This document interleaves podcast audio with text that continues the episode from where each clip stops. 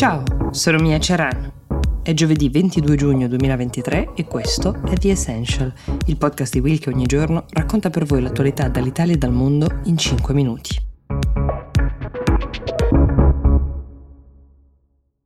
Nella puntata di martedì scorso vi ho raccontato del Titan, quel sottomarino che è scomparso nell'Oceano Atlantico con a bordo cinque passeggeri mentre si sono perse le tracce già domenica scorsa, era in spedizione quando è scomparso per vedere il relitto del Titanic. La comunicazione si è interrotta dopo un'ora e mezza da che aveva iniziato ad inabissarsi e la stima dell'ossigeno disponibile per chi era rimasto a bordo a quel punto era, se vi ricordate, di circa 96 ore. Vuol dire che se il sottomarino non è stato ritrovato mentre ascoltate questo podcast potrebbero non esserci grandi speranze per coloro che sono rimasti a bordo, ma mentre vi parlo le ricerche sono frenetiche, sono in corso con uno sforzo enorme da parte di quella che è diventata un'armata internazionale fatta di aerei, di imbarcazioni, di rompighiaccio, di altri sottomarini. E qualcuno di questi, anzi più di uno, ha segnalato di aver sentito dei colpi provenire dall'area dove il mezzo è sparito. Siamo a largo delle coste canadesi, nella zona di Terranova e Labrador. C'è poi anche un robot che sta scandagliando l'area intorno al relitto del Titanic. Non è dato sapere se il Titan sia però mai arrivato a questo relitto, essendosi di fatto interrotte le comunicazioni molto presto. L'area da perlustrare è di 7600 miglia quadrate, cioè 12.000 chilometri non è così scontato che una volta trovato si riesca a riportarlo poi in superficie perché potrebbe essere ad esempio incagliato nel relitto del Titanic. Nell'attesa sono arrivati dei nuovi dettagli, intanto su chi fosse a bordo di questo viaggio che lo ricordiamo costa circa 230.000 euro, dovrebbe durare 8 giorni e 8 notti. Uh, c'erano Hamish Harding, che è un esploratore miliardario britannico che è già stato ad esempio tra i fortunati turisti dello spazio, c'era poi un milionario pakistano insieme a suo figlio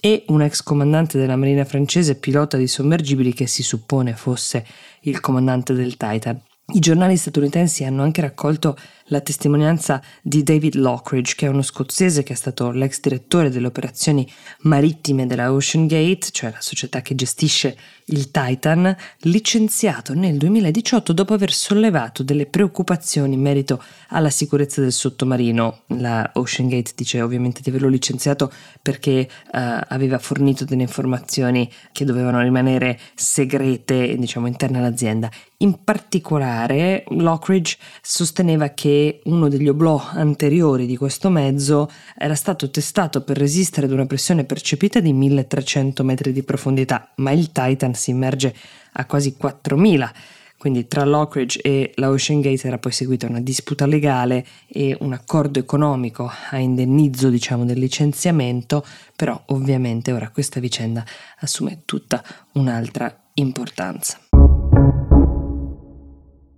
Veniamo ora ad una vicenda che è stata data invece come notizia dal Ministero della Difesa russo, salvo essere poi smentita a stretto giro, generando anche un certo imbarazzo per il Cremlino. Vi ricordate i famosi carri armati Leopard 2, quelli che per lungo tempo la Germania è stata eh, indecisa su se inviare o meno all'Ucraina, quelli che per il prodigio di tecnologia che sono sarebbero stati dirimenti nel conflitto, dando alle truppe di Zelensky un vantaggio importantissimo dal punto di vista militare, ecco, con un certo orgoglio i russi hanno annunciato di averne distrutti otto. Lo ha fatto appunto il Ministero della Difesa allegando anche una prova video, un video un po' sgranato in bianco e nero che però già dopo qualche minuto dalla pubblicazione ha iniziato a far sorgere dubbi. Erano veramente i famosi Leopard 2, quelli che vedevamo bruciare nel video, e siccome il web pullula di esperti a vario titolo, in varie materie, su Twitter è iniziata a girare la voce che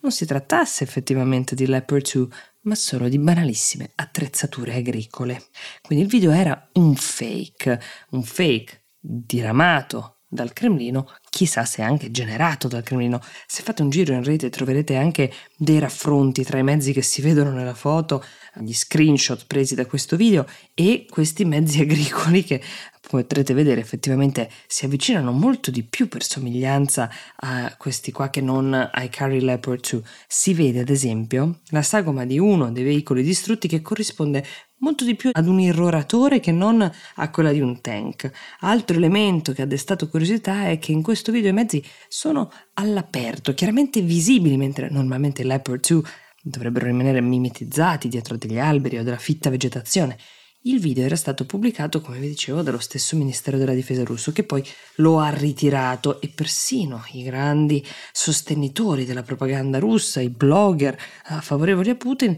in rete hanno dovuto chiedere scusa per questo fake così maldestro divulgato proprio dal Cremlino. Prova che nel 2023 anche per i regimi fare propaganda è diventato un pochino più difficile. The Essential per oggi si ferma qui, io vi do appuntamento domani e vi auguro una buona giornata.